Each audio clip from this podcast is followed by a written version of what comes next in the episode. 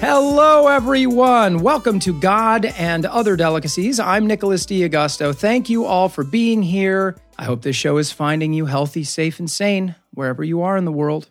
Today, I have the privilege of welcoming Paco Lozano to the show. Paco is a professional television and stage actor based in New York City. Born in Puerto Rico to Cuban and Mexican parents, Paco grew up in Southern California before he moved to Milwaukee to attend Marquette University which is where we met. He also has an MFA from the Asolo Conservatory at Florida State. His recent television appearances include Jessica Jones, Law and Order SVU, and God Friended Me. And among many New York theater credits, he's played on stage at the Delacorte alongside Meryl Streep. We're old friends. We've been to each other's weddings. We're dads, and I'm thrilled to have him here. Welcome to the show, Paco. Hey. so good to be here, man. Oh, buddy, it's really great to be on the phone with you. I, one of the things I adore about this show is it is just an amazing excuse to sit down and have a deep, beautiful conversation with old friends. It's really great. It's an honor. I, I know. I hope you know this. I remember this. I, I look up to you for so many reasons, Nick, and I love our lifelong journey of well over 20 years now being friends and knowing each other. I I think it's very unique and special to me. So oh, thanks, it's an honor to be on this show. Well, it's an honor to have you, man. All right, let's jump in real quick and and tell me about yeah. this show that you were supposed to do that sounded amazing before the pandemic hit. It's called Mobile Shakespeare at the Public. Well, I mean, it's still going to happen if and when this pandemic is over. I will be performing in mobile shakes, as they call it, for the public and yeah, it was Cymbeline. I was oh, Cymbeline. wow, cool. Yeah, it was it was exciting. It still is exciting. This is next on their season whenever this thing is over or it's safe to do theater in New York.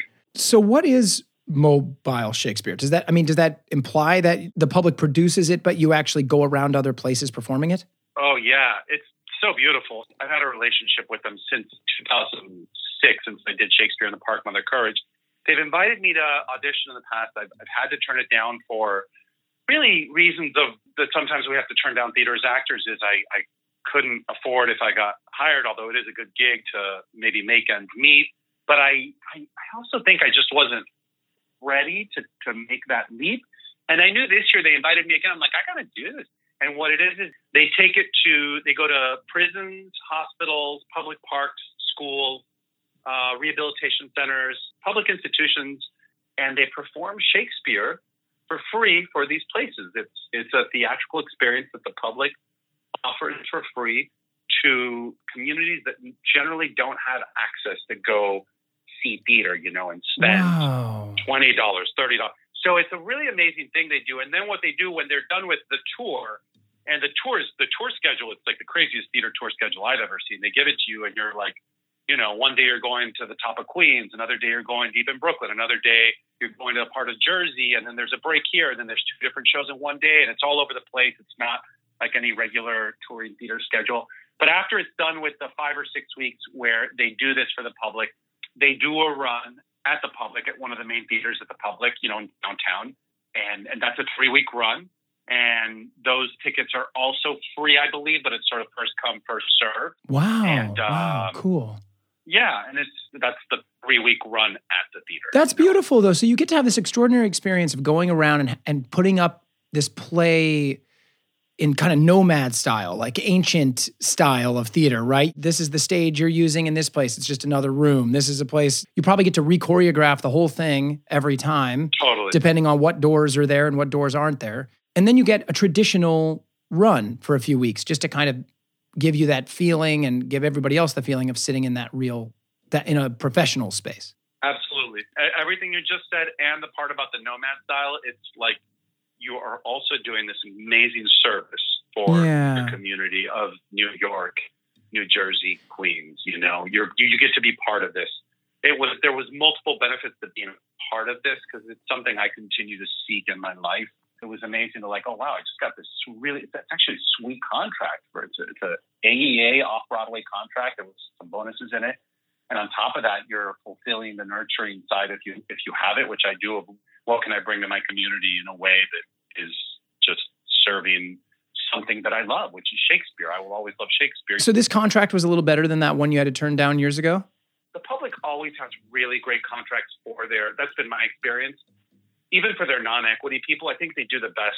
I, I can definitely say they do their best to get their actors, their crew members, their production team as much as they can, given the reality of what it is to do theater, obviously, because they're not doing big Broadway hits. Right. And this one, they're not even making any money on. Oh yeah, I mean they're trying. That's what Shakespeare in the Park is. It's free theater for the masses. Yeah. Granted, they have wonderful donors. They admit that. They talk about that.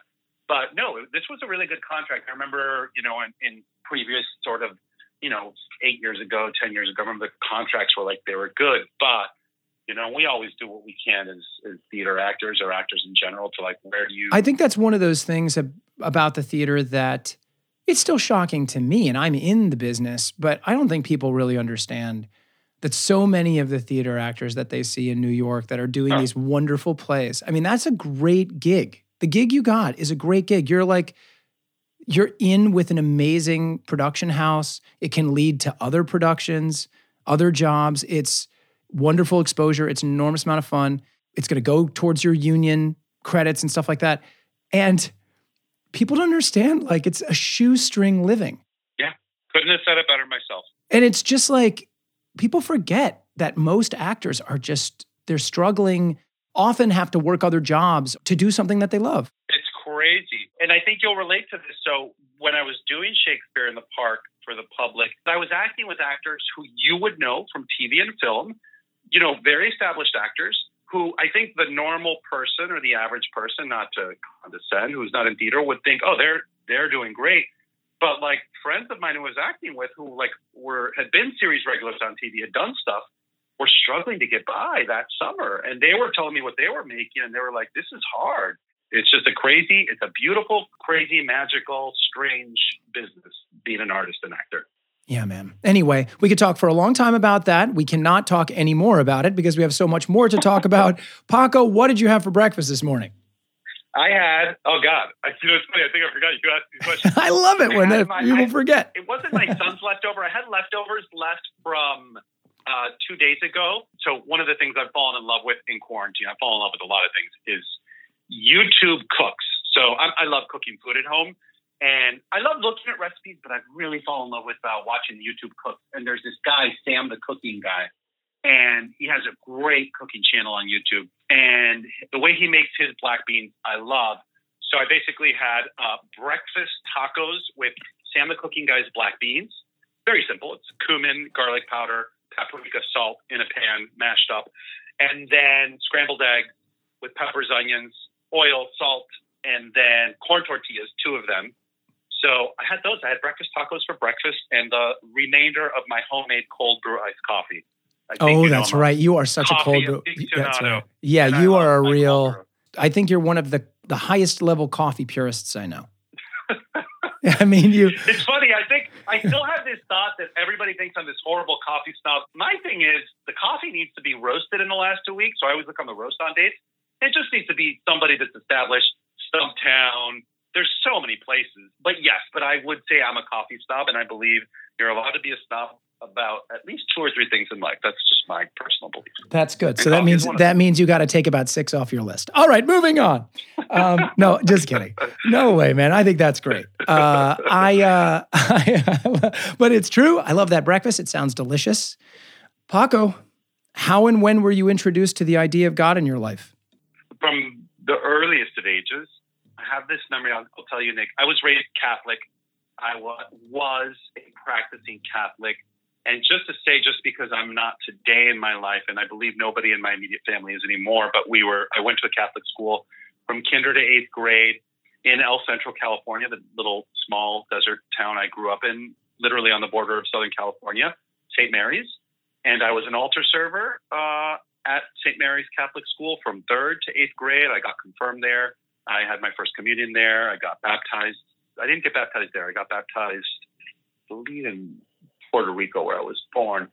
And I have this vision of laying on my brother's bed. We had a bunk bed in our room. I have my mom and dad had four kids. My older brother, my older sister, me, and my younger sister. And laying on my older brother's bed and having I don't know if existential crisis is fair to say, but it was the fear finally starting to understand and interpret and really the, the, the thought and understanding materialize of eternal damnation or eternal salvation, which is one of the things that was being taught at my Catholic school. And this just horrible fear of what if I go to hell and suffer forever. And then having a talk with my mom and telling, being able to tell her, I'm afraid, I'm worried. What if this? What if that? And her wow. saying to me really lovingly, I'll never forget, she's like, Hey, I just want you to know we do go to Catholic school every Sunday. We we really want this for you. You know, I believe in our church, but I don't believe that our church has all the answers. And I actually don't believe that if we do good, this is how I remember it, that if we do good in this planet, that is actually a thing that we're going to suffer forever if somebody has chosen that we go to hell. She was really like, she actually was able to really soften that fear that, that the Catholic Church had. I don't want to say they're 100% responsible for, but it was something that was being taught. It was something that I had for an ex- a, a, big portion of my childhood. Sure. And how old do you think you were? At, at, the time when I had that conversation with my mom, I, I think I was like seven, eight, nine. Yeah, right, right, right. Some somewhere around there, probably eight or nine. So, did she? Is that a thought then that still lingered in your mind for a while, or did you oh, feel oh, yeah. like she was able to pacify that to a point? No, I think she was able to. I, I, what I felt, as I felt with many areas of my life, my parents is they kept the hoop open enough for me to know that I could really choose to believe whatever I wanted, and really not just believe it, but know it to be my truth. If that was the experience I was having, they didn't say it like that, but you know, like for example, being an actor, they always were. That I never, they never said and expressed any concern. They said, "We just want you to be happy. So whatever you want to do, you do that." And I think with my spiritual and religious upbringing, I think it was similar. Like, if you don't believe that, it's okay. Like, we're not going to tell you, "Oh, you need to go back to Catholic school and learn that better and believe it." If you're not believing that, if you have an issue with that, it's okay. You know, just to say, nobody, as far as I know, I could be wrong, but I'm almost positive. Nobody, my mom, my dad, my siblings, we don't attend Catholic church anymore for a while we did when my grandmother was alive, who you've met a few times. I don't know if you remember her at Marquette yeah. University. She was a big, big, big, still is a big part of my spiritual life, as I now call it. Um, some people might refer to it as religious life. But uh, even though we don't, I do think, I'll speak for myself, so many of these things that I learned as a raised Catholic, I, I, I, I love the Catholic Church so many areas. And then I have my own issues with areas. And you know what? I was talking to two weeks ago from Marquette University. And he was saying, I just want you to know and be clear that even though you're not a practicing Catholic, I believe that the stuff you're doing in this world is enough. So I don't subscribe to believe that because you're not going to church as a Catholic, and I believe that that's possible for anybody. It was nice to hear an ordained priest in the Catholic Church, and there's many who, who believe that. Yeah, that yeah, that's lovely. How long does this period of your life continue? I mean, maybe this is actually a time since you're young and you would, I mean, you were in a in an area where you, which would have been heavily Spanish speaking and, and bilingual, right? Yeah. So El Centro, it, absolutely, it was a predominantly Hispanic, Latino, whatever you want to call it, town. Uh, predominantly like 90%. And then, you know, 10, 15% American kids. And yes, we were, we were like, this is a great description of us. We were sort of odd birds the Lozanos because we were like middle upper class. I hate using those terms. Yeah, you know, we, really we do real. our we best were, to understand. But so you're like a little bit above. Yeah, you're doing well. Yeah, but my dad's doing well. He's a geological engineer. He's got his degree from Mexico City. You know, he's learned English and he's doing business with both American clients and Mexican clients. And he built this business. He had a really good business, and then his business didn't do well when I was in high school, and then he went bankrupt. And then my mom had to go back to school, which was really amazing. It was really humbling for all of us. And then she became a federal court interpreter and became the the primary breadwinner for our family. Wow. But and I guess so in this journey, if you're asking about like my religious journey and then also as a, a Mexican Cuban kid, you know, Spanish is my first language, but as you can hear in my accent, I don't think I have an accent. No. I learned English from a very young age. And I moved to El Centro, California, just before turning three. It's one of my earliest memories. I have a couple of memories from Mexico at two years old. And the school that I was in, in Mexico, in Mexico City, at two and a half years old, in a school where my older sister and older brother were at, were at they were teaching me English there. Hmm. So I'm learning English, and then we moved to Southern California. And then I speak English like pretty quickly up until at three years old. I'm pretty bilingual because kids are sponges. It's really beautiful to watch my son, who's 21 months old. I think you know this. I only speak Spanish to him. Right. No, it's a beautiful thing. American. I wish I had that uh, skill. Yeah. You know, I think it's a wonderful thing what you what your you and your wife are able to do. I think it's beautiful. Yeah. And then so I guess I say odd bird because I speak English perfectly. I I don't have the traditional indigenous appearance of of I, we're not I'm not indigenous Mexican. My parents parents are all for the most part or their grandparents all originated from Europe, from Spain. So and that's the thing that you know we, we really talk about in our culture today. I have my own issues about it. Is how do we pass? I hate that term, but we talk about it. how do we pass. That means what do we what do people perceive us One, as? Wait, yes, what do people perceive us as? It's interesting. I had more of a, a a darker tone. My brother still has a little bit darker I'm sometimes jealous because he has a little bit more of a of a, a darker Mexican complexion. I don't look white, but people, if we ever talk about as I'm perceived, and people want to know where I'm from, there's usually an ambiguity there, a, a vagueness of like, are you European, Mediterranean, Middle Eastern? Oh, Latino. I would have thought that Italian. I think I can pass as a lot of that. And so on this, I didn't know any of this as a kid. I was I was born in Puerto Rico. I speak Spanish and English. My mom is Cuban. My dad is and that's what I know. And we're growing up in this Spanish town where I speak a lot of English and I speak a lot of Spanish, and there's mostly Hispanic people there. What you're saying is you didn't feel like an outsider where you were. You felt you felt comfortable in your own skin and your family's skin. You know, you were all doing well economically for the most part outside of a tough couple of years, it sounds like.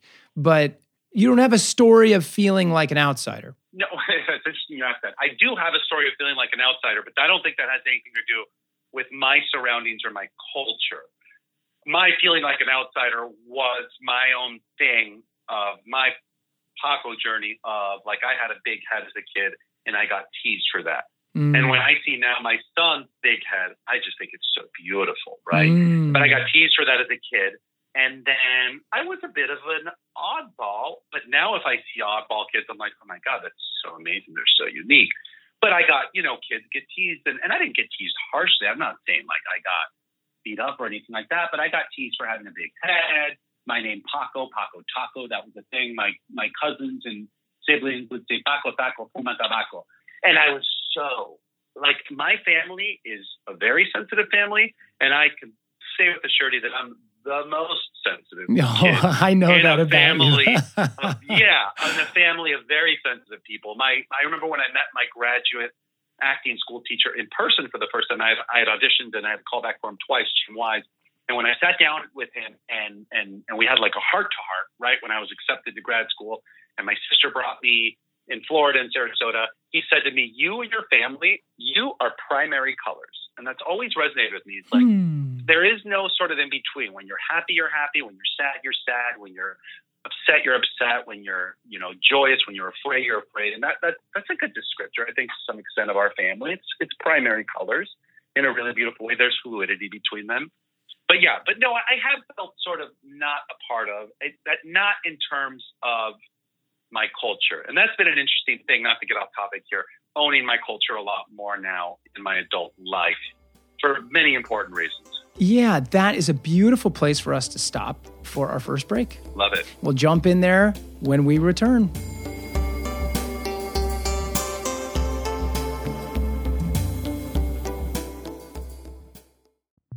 At times like this, it is necessary that we ask ourselves what is worth talking about, what is worth listening to, and what we each can do to make the world around us better in our own small way.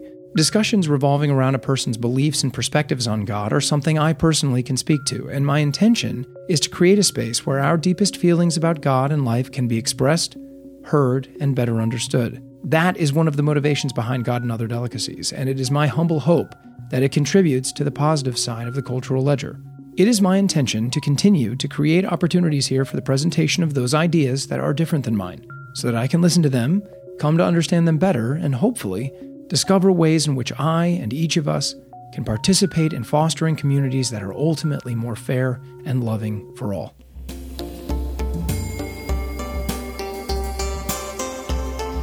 All right, everybody, we're back with Paco. So he left us with a beautiful jumping off point, which is you talking about the journey of owning your own culture.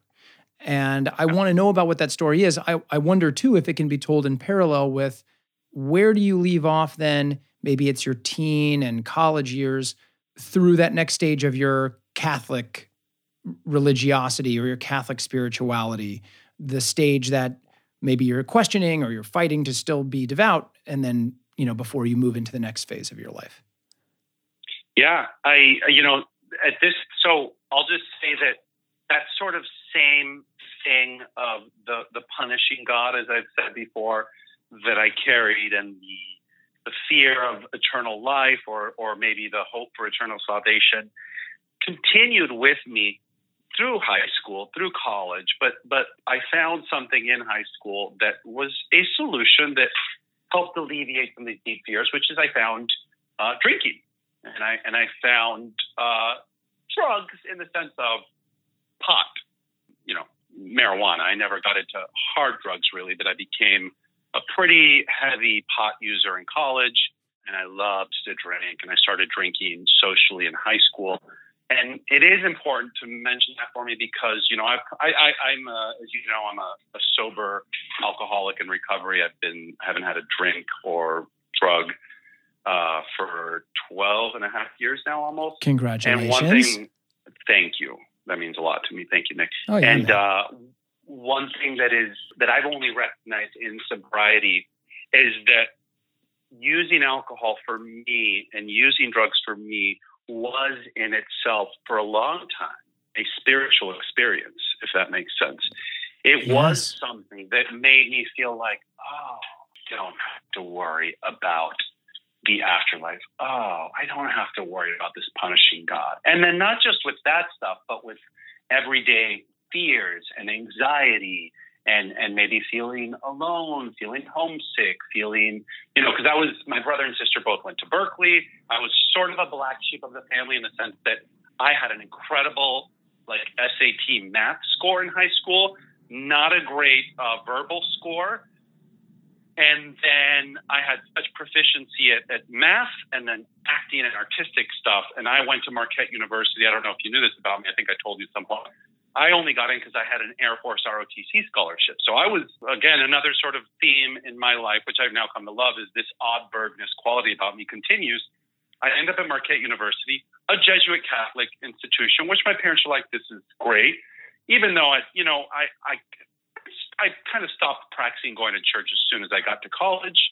Um, I would go here and there, but and even at the end of high school, we weren't going maybe as much when my brother and sister were in college. But I ended up at Marquette University on an Air Force ROTC scholarship, wanting to do theater and getting involved in the theater department, but they don't have the space. You know, the closest they can get me to that is broadcast journalism because they sort of have allotments on the way they can get their scholarships out throughout the country. And there was no room for having an actor in the Air Force ROTC. It didn't, you know. So I, long story short, in the first year of Air Force ROTC, I drop out at the end of the year. That's just not for me. I pick up a bunch of student loans. I stay at Marquette because I'd fallen in love with the theater department at that point. That was pre, just before Phyllis Ravel joined. This was my first right. Year. This is an interesting thing, at least in our in our very specific local yeah. history. You were there a couple of years before Phyllis arrived, and yeah, um, Phyllis exactly. is this kind of transformative figure for for all of us that were there uh, during Absolutely. those years. Yeah.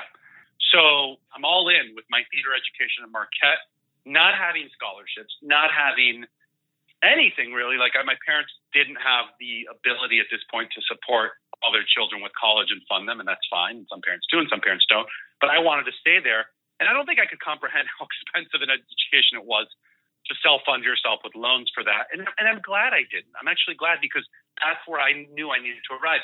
But at this point, like partying has taken like a central sort of seat in my life it's not like I I was never the type of alcoholic who drank around the clock, but I drank and used pot to feel connected. I drank and used pot to it, I had an inability to handle life without alcohol and pot. And if I didn't have alcohol or pot, the things that I would turn to weren't beneficial for me, you know, whether it was, you know, isolating or or or you know, getting in fights with people or, you know, in the later years of my life moving to New York, training like a madman for a marathon and losing all this weight you know. But ultimately i could i knew that i could always rely on partying to feel connected. And that was linked to my spirituality. It really i didn't notice until maybe these last four or five years of my life because drugs and alcohol were a spiritual experience. But i remember very clearly this is important to say that you know i'm in new york. It's 2000 now i'm flashing forward a lot. Sure. I've graduated from marquette. I've graduated with my degree from the conservatory. I have my mfa i'm in new york and i'm very lost. Like I'm close to like my bottom with alcoholism. Not there yet, but it's 2005, 2006 because I got sober in 2008. But it's it's it's getting it's starting to get dark. It's also starting to get really exciting because I'm doing this show with Meryl Streep and I'm dating this woman, Katie. You know, I thought she was the one, and and we had this first great relationship that was then tumultuous. A lot of it had to do with me and my inability to, to really be present. But I, I, I have specific memories from that time in my life is going to bed, even on nights when I was drinking, and feeling so lost and so far away from God.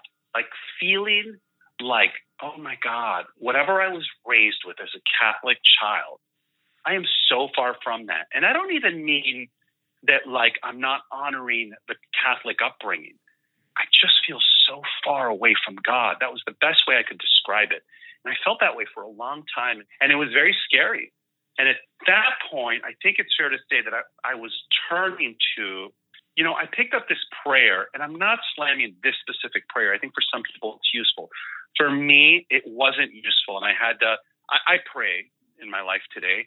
I have specific prayers I say, and I have a meditation practice that I've cultivated for, for many years now.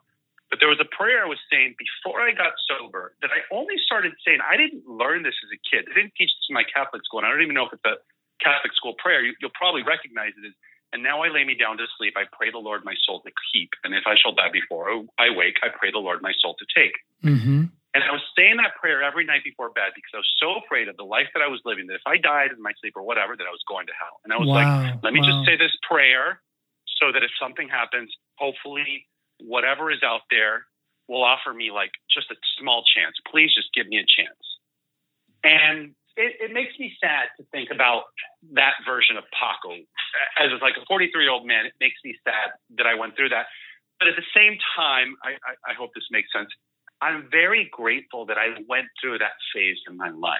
I am. I think it set me up for a willingness later on in sobriety, not knowing that I would ever get sober. I had some idea that I would want to put down drugs and alcohol at some point, but I didn't even realize I was an alcoholic. And I couldn't admit that I was actually powerless over it as a whole. Um, but I do think it going through that was necessary for me to maybe be where I'm at today. Oh man, well, it's impossible to imagine it not being so, right? You know, my mother loves to say this. Lots of people in my life love to say this that everything happens for a reason, right? I mean, we all, like so many people say that in life. And I would love to respond to that if you're okay. Oh, yeah, go ahead. Go, that. please. I, I, believe there's so much truth for that for me, Nick. And I think I'm, I imagine you're on the same thing. That's not something like I would say to today, even maybe five years ago, 10 years ago that's not something I would just say to anybody going through a horrible thing. But I'll say from my personal experience that the most horrible things that have happened in my life, what I have been unable to see at the time, that God actually had my back during those times, whether I, I was able to see it or not. I heard a woman say this. My so Macon's mom was dying. Macon is your wife. Macon is my wife, and her mom was we, we found out that her mom's cancer had returned in the hmm. summer of 2017. I'm trying to track it, 16 or 17, summer of 2017.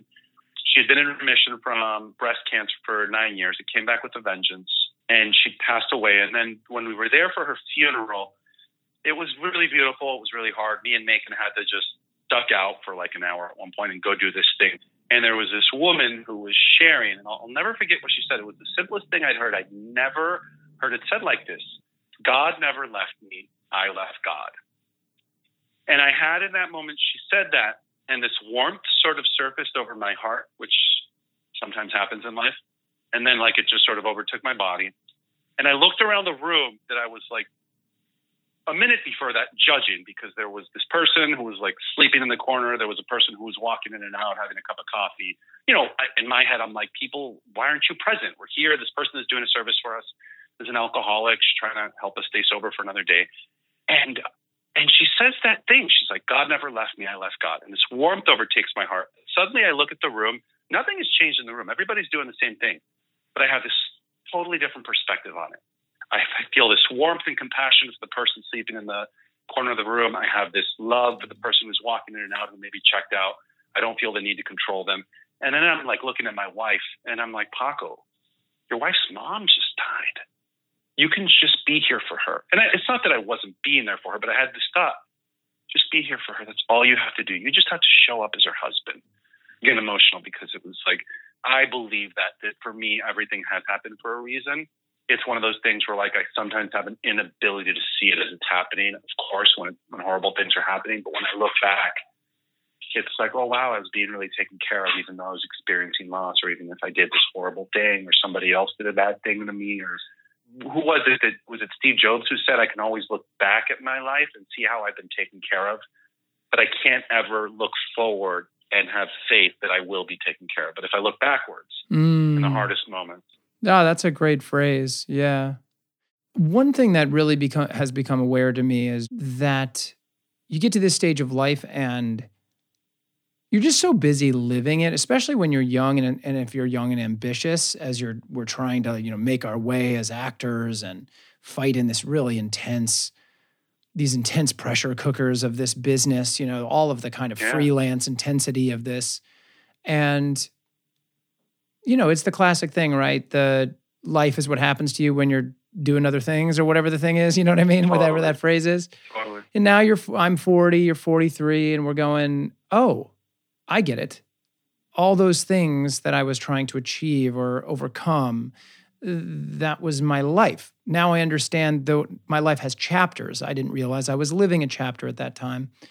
But you needed these chapters, like we all need these chapters. And whatever our experiences, our experiences make us who we are. I've always had a hard time saying everything happens for a reason because one of the problems with that is, is that it it can kind of put a a saccharine twist on horrifying events, right? I haven't had oh horrifying God, events, but I know people who have had horrifying events in their lives. And absolutely. you would not want to tell that person everything happens for a reason, right? Like, I'm sure they've overcome those challenges. I'm sure they've overcome those horrifying events to live their life to the fullest. And they've used those events as experiences to drive them forward. But this is one of the, um, the cold hearted things about religion sometimes. Religion likes to say, well, God, will take care of you and God is in control of everything. And so, you know, but that's a that's cold hearted because then if then God is cold, right? Because a lot of horrible things happen. But nonetheless, we have to accept what happens in our lives. And so this is like that paradox.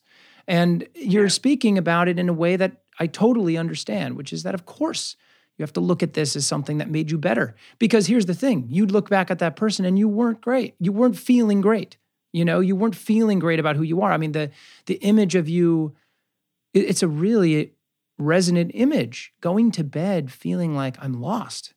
I'm going to say a, prayer for myself. Is a that's a that resonates. You know, you can feel yeah. it's palpable that you were confused, and and you are not in that way anymore. You know, uh, and that's a beautiful thing. It's beautiful to be able to say you you know what that feeling is, and then as an actor, of course, you get to translate that lived experience, that lived emotional experience, and bring that to others through your art. You know, that's gorgeous. Thanks, man. I mean, I love what you just said. I don't know why you made me think about this. Is uh, maybe you've heard this term is that religion is for people trying to avoid going to hell, and spirituality is for people who've been there. Oh, and it's something I oh. very much. I, I, don't know if I'm misquoting that, but I, I very much relate to because I feel like I have already lived my own personal hell for multiple years on this planet. And I just have to say, it's really important to say that I'm not immune from going back there. My daily practice of the things that I do in my life is so that one day at a time, hopefully, I can, you know, continue on this journey and not go back to that place because I know that not only would I lose everything that I hold dear, my wife, my son, myself, it would just make me so sad. But I'm also so grateful for being there. And I completely agree with you. It's not anything I would ever tell anybody. I believe there's all sorts of privilege in, in, in the world. I know that you understand white privilege. I, I, mean, sure, it's definitely something I'm trying to engage with more. Is the conversation around all of that? So yeah, my my wife is. It's beautiful to watch. You know, white people around me. I just have to say for myself, I have benefited from white privilege. That's been something coming to terms at in the last two years because of my appearance and because of the way I sound. And my son, who is half Hispanic, he's blonde. He will benefit from how he appears. But I but the thing about privilege that I wanted to mention is that there's other sorts of privilege. There's, you know, the privilege of having the experiences I've had and being able to say what I'm able to say. How could I expect somebody who's gone through something far more traumatic than me to be able to just, you know what I mean? But it doesn't mean that I shouldn't discount myself.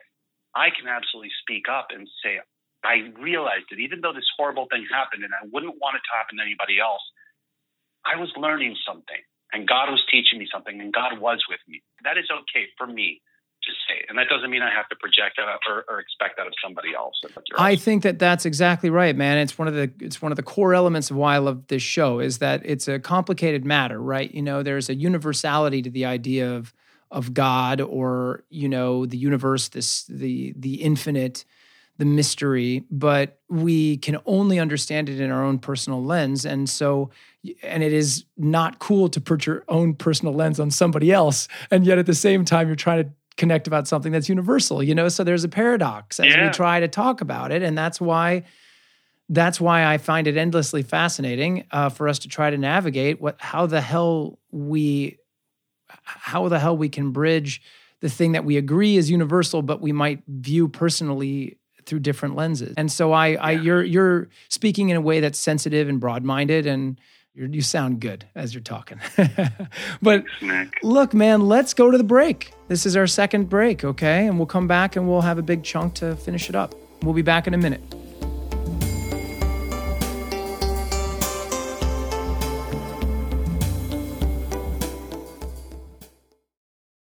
God and Other Delicacies has a weekly newsletter. If you'd like to subscribe, email me at godsdelicateshow at gmail.com and I'll put you on the list.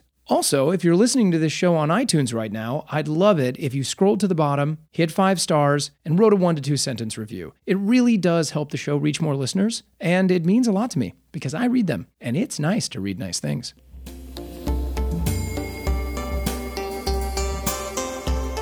All right, everybody, we're back with our final segment.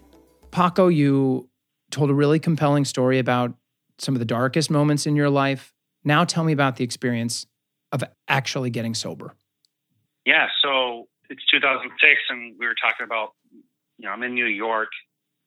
Uh, life is really good. Like life on the outside is really good. I'm doing this show. I'm dating this woman who I'm in love with and who loves me.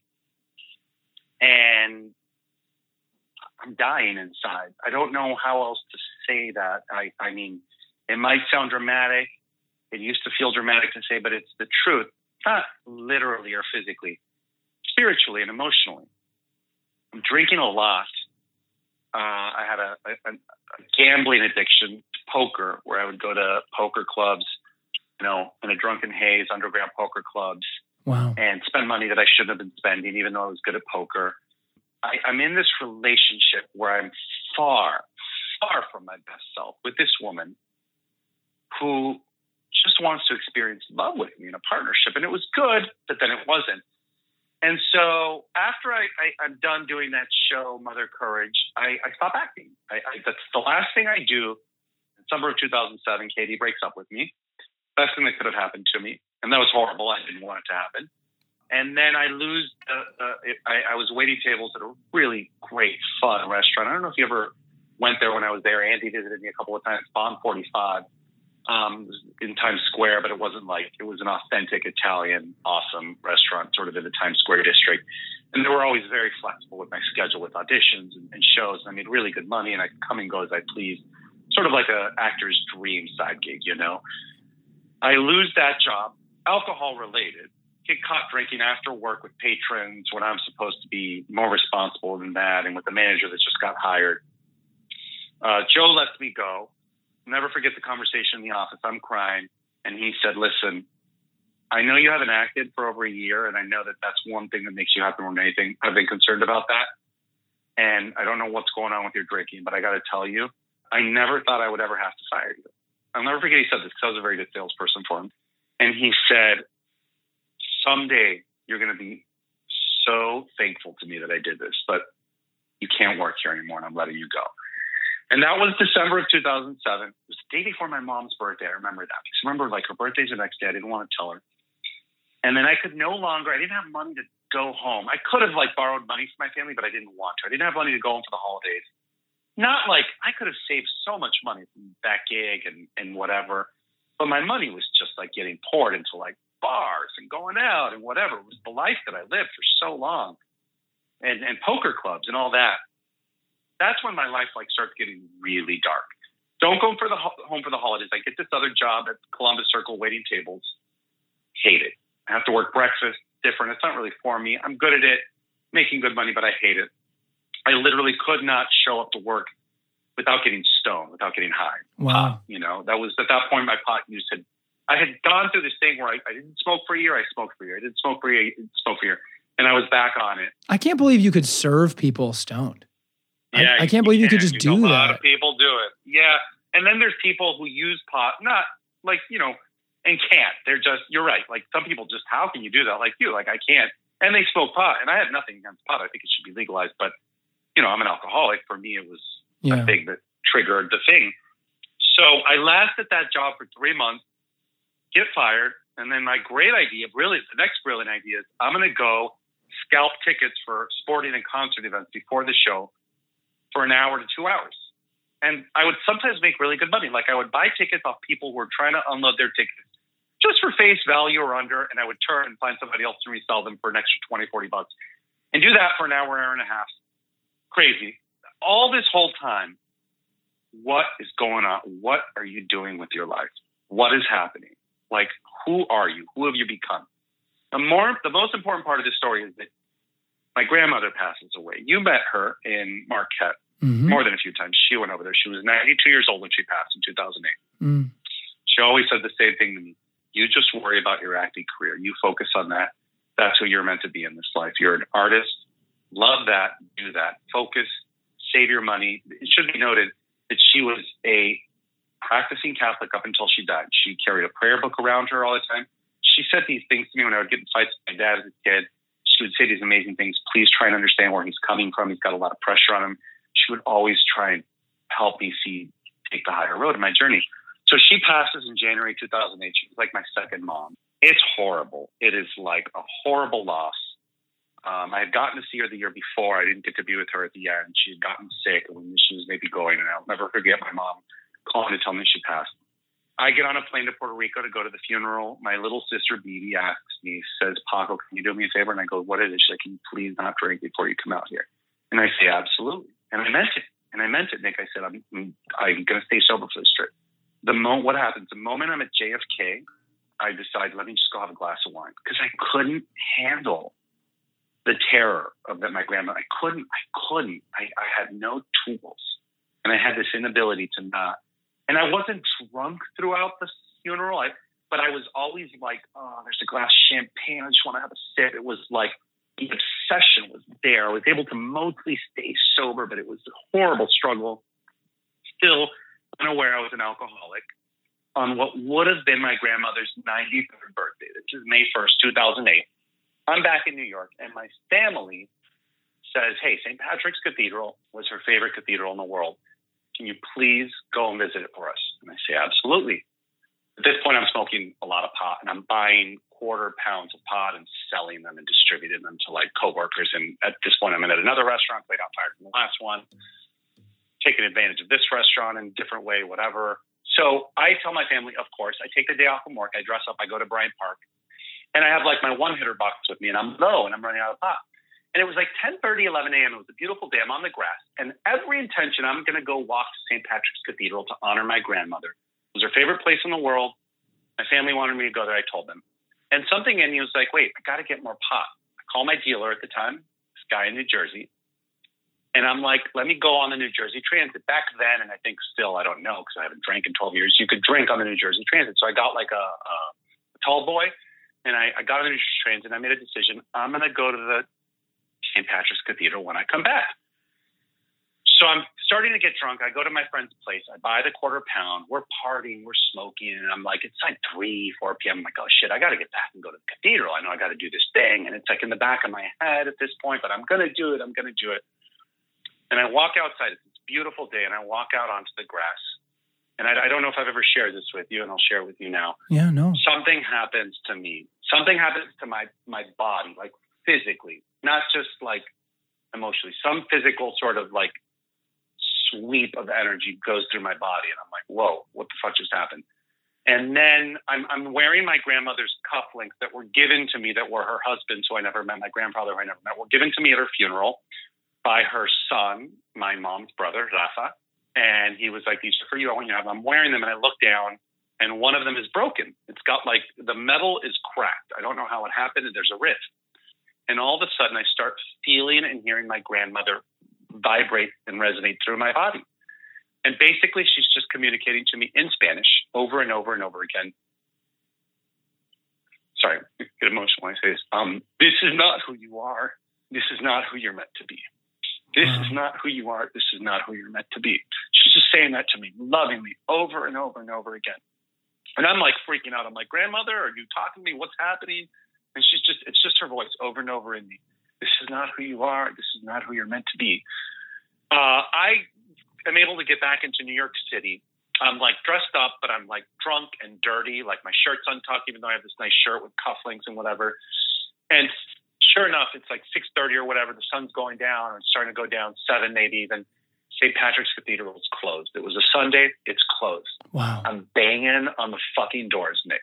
Crying. Wow, dude, like, you're just like you've got your mo- you've got your grandmother's spirit in you, and you're like, I'm late. I can't. And wow. I, I couldn't. It was the worst feeling. I'll tell you. I hope I never feel that way again. I've felt horrible things in my life, but the feeling of like I've not only let my grandmother down, who passed on her 93rd birthday, what would have been her 93rd birthday, when my family, I've let my family down and I've let myself down because I chose to get high and drink was horrible. I went home depressed, drunk, or, or, or drunk over at that point. I don't know even if I had it in me to drink anymore. I went home, passed out, slept.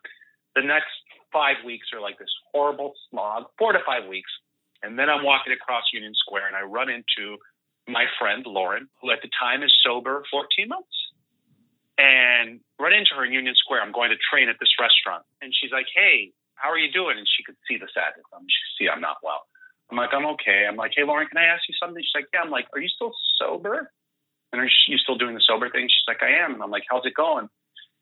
She's like, "My life is so different, Paco." And I'll never forget. She asked me, "Are you okay?" and I, I, was able to eke out some version of I, am not sure. I wasn't able to be fully honest. Like there was not full honesty, but she said, "Can you do me a favor and take my number and call me? I think I can help you if you want." And I said, "I have your number. I will call you." Spotted the lie from like I don't know. She I got a text from a random number 20 minutes later saying, "Hey, it's Lauren. Do me a favor and save my number." And Lauren did for me what I I've been privileged, blessed, whatever you want to call it, been able to do for a few other people is I believe that for me as an alcoholic in my life, at that time in my life, in early June of 2008, I, there was a window in my life to, to sort of walk through that I don't know if I would have gotten again. There's a chance I never would have gotten. And she guarded that window with the utmost care and love because she had had the same experience I had, her own version of it, but she'd been down the same road and she was on the other side. And so she starts helping me. June 12, 2008 is my last night drinking. And June 13, 2008, which is my date of sobriety, is sort of where my life just, it's on this train track. And all of a sudden it just derails, partially because I'm willing to say, I can't. I have to do something different. And I'm willing to ask for help. Help me. And I didn't even realize it at the time, although I was. I was asking God on the morning of June 13, 2008. I was in the shower crying, saying, God, I'm an alcoholic. Help me. Not knowing what God was to me. And then all of a sudden, angels start getting put in my life. Angels, people who've gone through what I do. Lauren was the, the, the most central one. So my life just goes on this whole other track. How do I summarize in five, ten minutes? I can't. I can't do that. I haven't had a drink since June 13th, 2008. I don't just believe that I experienced God when that happened in May 1st. For me, I just know that I did. It's my understanding of what God is in my life. It has grown, it has changed so much. I can no longer, for, for the first year, year and a half of my sobriety, I relied on that experience that happened with my grandmother. At some point, I realized that experience had to be grown in my life. I, that wasn't enough. And so it got grown. I don't know if you remember, I was sober, really raw, really new, 25 days living in that crummy apartment on the other side of Williamsburg. Mm-hmm. And you came and spent an entire day with me. I told you what was going on. I'm getting emotional because you came. You spent like a whole day with me, and I don't even think you were here. You were. You had a lot of friends to see. I think you were working on Heroes at the time, or you just done it. And I, I just told you what was going on, and you're like, "Do you want to spend some time together?" And you just like opened up your heart to me. We like walked around Williamsburg. I think I showed you my Pearl Jam DVD collection. For sure, you did, stuff. man. I gave you one of the ones, but yeah. it was like there was kindness from people who had gone through this journey and people outside of my life as I asked for help. And then, you know, the next year I meet Macon, you know, all this, my life starts changing very slowly. In 2010, after a fight I had with Macon, we'd been together for like a year. I remember this. Yeah, yeah. She was pushing me to get back into acting. And I was like, I'm not ready. She's like, I think you're just scared. And I remember I was like, got so angry. And my, my shelter community, not my shelter, her shelter community, which was the theater company that I've been a part of for many years, would have these workshops on Sunday nights for people like me, for people who are established, for anybody, people who haven't acted, who maybe want to give. And, uh, and and we had this fight, and I had this realization: oh, maybe she's right. Like that was like I just had the smallest inkling of maybe I don't know what's best for me. That I had to grow that thing to bigger, bigger. Like today in my life, I frequently don't know what's best for me. I'm not saying that other people run my life. I get to have boundaries and, and have agency, but you know, and I started going to shelter Sundays. That led to like, oh my God, I forgot how much I love theater. I missed it so much that it hurt. I went back to my agent. Do you want to take me back? He's like, you need to do this, and I'll do that. You know, in 2012, I started auditioning. Then I, you know, I started having more self-esteem and courage, and you know, my life started to get really big and really abundant, really beautiful. I'm back on stage at the Delacorte for Shakespeare in the Park, and my life is great. I got, I'm, I'm engaged to Macon. I've met her, and I'm starting to understand that there's some traps in my personal journey. And what I mean by that is all these beautiful things are happening in my life that I never dreamed were even possible. That I could be married to the girl of my dreams, that I could have an acting career that was fulfilling, that I could be happy, that I could stay sober. It's all happening. And in that summer of 2014, something just slightly scary happens. But it's scary enough to remind me what's most important is all my sort of focus and energy and, and propulsion, for lack of a better word, for just like a span of two, three weeks, maybe a little longer, is like acting career, acting career, acting career, best wedding, best wedding. And I find myself caught up in this thing like, wait a second, that's not who I, I don't, it's great if I get that, but that's just not my focus. And then I'm reminded by my spiritual guides at the time, I have them now, people who are further along this journey, hey, remember why you have all these things.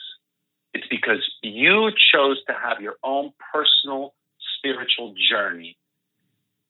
Be really transparent in your life to yourself, to your understanding of God, that you are an alcoholic and that you're meant to live this other life because your grandmother pretty much, I think it's fair to say, single handedly pulled you for a moment out of the mire and showed you a better possible life. You had to walk that. I had to do that.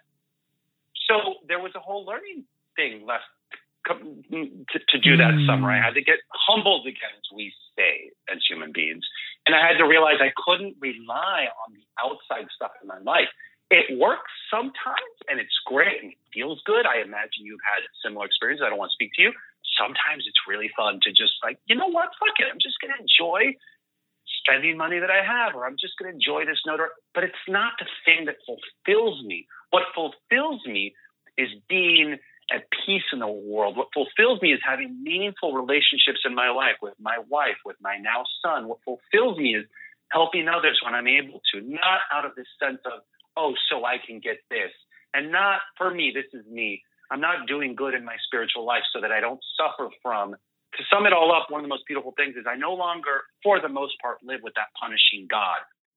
I just couldn't get squared in my life with the idea of doing good things for fear that I would have eternal damnation. I want to do good things because it just brings this source of light and internal joy inside me. It makes me have this ability to be present with my family, with others, and it just makes me more useful. Paco? Yeah. This is a beautiful story. And I, I love hearing these stories because I love how open you are about how raw and ugly a lot of these things were. You know, you're you're you make you, it easy, Nick. Make it easy. Well, you you're you have chosen to have power over these things by admitting them. You know, that's like by naming them, admitting them, offering them out to the world, and not trying to hide them. Then you have power over them, right? But they're ugly. Yeah. They're the past. That's ugly. It's not your present, and it's not the present you're choosing. When you look at your son, there are so many things I'd love to talk to you about your son and have them recorded, but we don't have time for that. But when you look at your son, do you sometimes look and wonder, this kid's going to have the same, what if this kid has the same fight?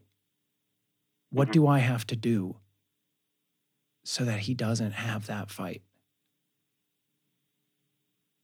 I do. I do. It's something I'm worried about at times and I also know on my best days, on not just my better days, on my best days, that the best thing daddy can do for him is continue to grow this life that daddy has found that allowed him to come to fruition. So that if Galileo ends up struggling with alcohol or drugs or things that I struggled with or different things that are horrible, that hopefully I'll be around, not just around, hopefully I'll be around and present to let him know that, hey, son, please know that I'm here no matter what struggles you have, you know. Um, but yeah, I do. And I'll just say real quick, a friend of mine said this one time, and I'm like, come on, it's corny. But I had this experience too, and it's my experience that when he was born, the day after he was born, well, hours after he was born, I had this deep, dark, volcanic fear that I would be a horrible dad. I realized early on my son often, especially when he was born, and in those early days is so much closer to God than I am. And that it's actually real easy for him. And that's the part of the journey that I forget to allow myself to have. I had a friend of mine read my, just read my sort of energy recently. It's like, hey, remember, sometimes this stuff can be really easy too. It doesn't have to be a whole lot of work. Allow yourself to remember, remember that. And I guess I see my son a lot of time like, oh, it doesn't always have to be hard. Having a relationship with God, being present spiritually, it can be real easy. Whatever that means, whether it's like, let's just go for a walk, let's run in the park, let's have a laugh, let me put him on my shoulders. Anyway, so no, that's beautiful. That's that's that's beautiful. Let's leave it there, okay? Yeah. I, I think that's a beautiful ending. And I, I, I think that that's especially coming from your story that has a lot of agony, a lot of years of agonizing. I think it's a beautiful thing where it's like, you know what? We don't have to think too hard. We don't have to work too hard. You can just kind of find, for you, it's you can find God. It's easy. It doesn't always have to be so hard. I think that's a nice, it's a really nice way of. Thanks, Nick. Yeah. Of, of yeah, of putting a little putting a little sunshine on the end of this, you know?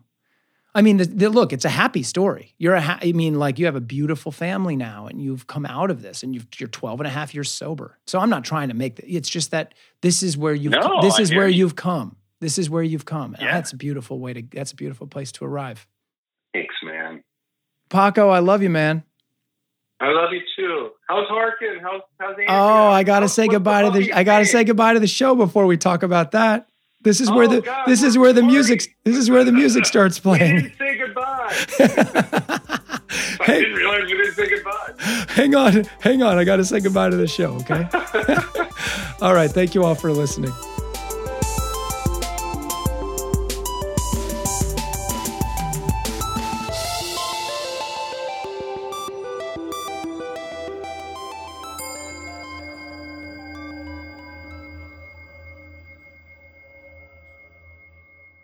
Oh, buddy, we could have talked so much longer.